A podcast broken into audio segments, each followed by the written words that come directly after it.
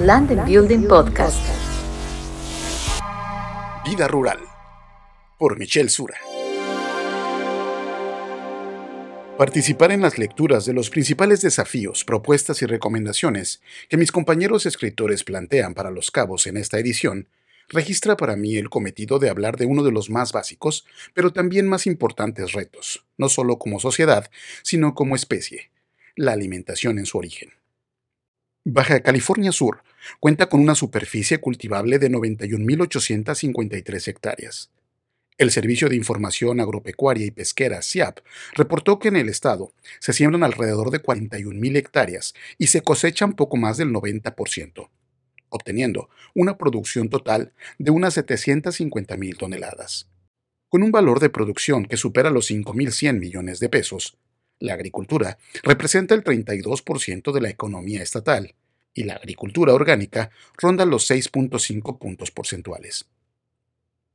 Los Cabos se apunta con el porcentaje de área sembrada hasta hoy del 6.4% de nuestra extensión como municipio, y estos territorios los ocupa en buena medida la siembra de orgánicos, siendo las comunidades alejadas de la mancha urbana las más involucradas en esta actividad pero sin olvidar que muchas de las huertas con esta práctica se encuentran ya encerradas por el crecimiento de la zona residencial y turística.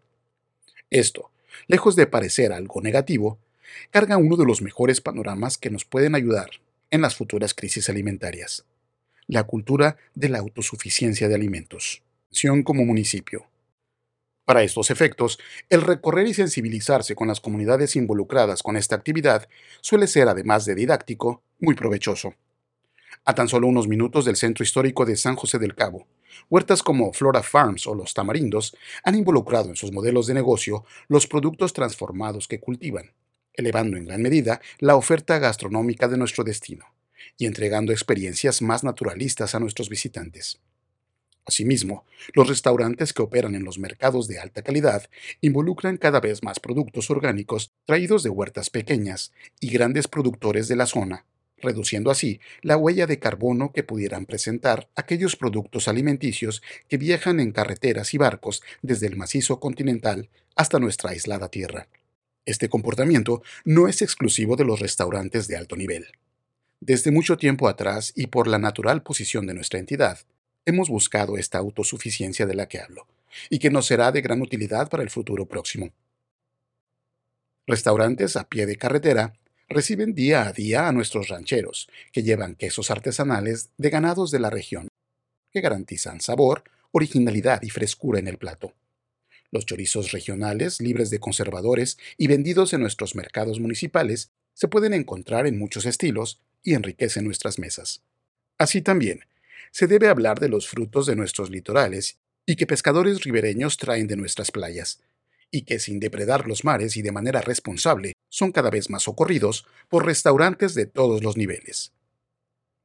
La vida rural en nuestro municipio y estado es tan extensa y compleja que documentalistas locales galardonados como Gabriel Fonseca han retratado en sus series su vida, sus recetas y sus costumbres.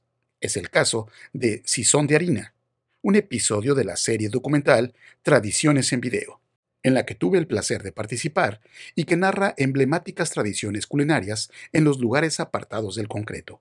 Y también la prestigiada revista National Geographic, que le dedicó la portada de su anterior número en español a nuestros rancheros de la sierra.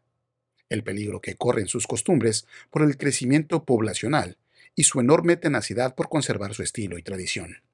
Como amante fiel de mi península, le puedo recomendar, caro lector, que tome camino hacia cualquier dirección del mapa transpeninsular y visite cada ranchería a su paso.